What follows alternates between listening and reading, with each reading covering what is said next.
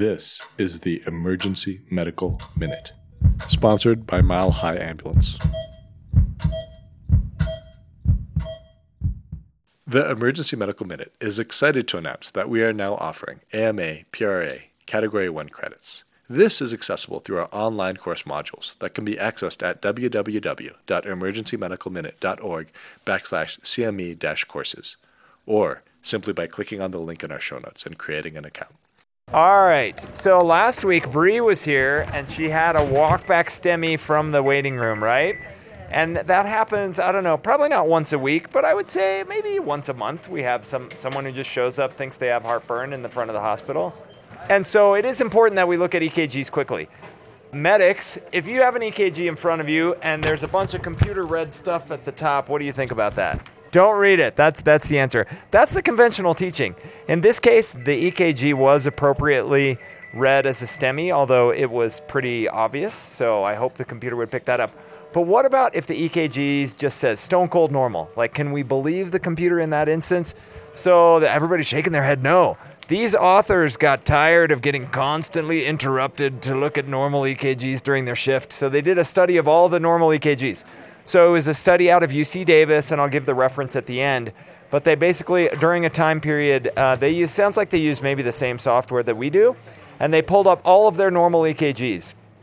I said, okay, let's look at all these normal EKGs, of which they had about a thousand that they looked at, so a pretty good number. And then they said, I'm sorry, they had 1,800, but they decided to only look at 1,000 normal EKGs. In their system, all the EKGs got overread at some point, like a day or two later, by a cardiologist. So they considered that the gold standard. So they first wanted to look, okay, what's the rate of if the computer says normal, how often does the cardiologist say normal, or do they say that there's a problem? So, roughly about 20% of the time, the cardiologist actually thought it was abnormal when it was read at normal. And then they tr- tried to divide into categories and say, okay, was it abnormal, but was it abnormal in a clinically significant way? And out of all of their 1,000 EKGs, they found that there was only 1% that might have been potentially significant, like the cardiologist thought there was ischemia.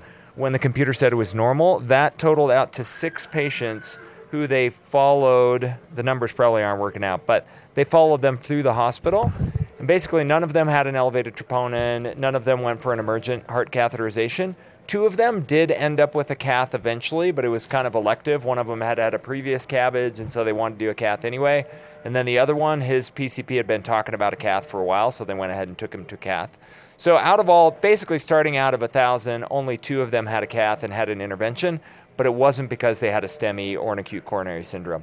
So the author said the take-home message was the computer is pretty darn good at reading it as normal. And so, unlike some other conditions, you, you can probably have faith in that. You should still, you know, according to our hospital policy, try to find a provider to look at it quickly.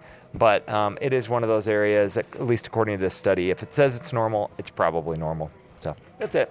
Thanks. We'd like to thank our sponsor, Health One Continental Division, and Swedish Medical Center for their financial contributions to the EMM. Donations from them and listeners like you make it possible for us to fulfill our mission of producing and spreading free medical education to the masses.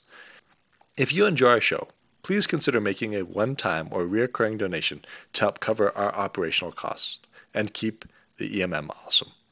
Click on the link in our show notes to make a donation. Thank you for listening.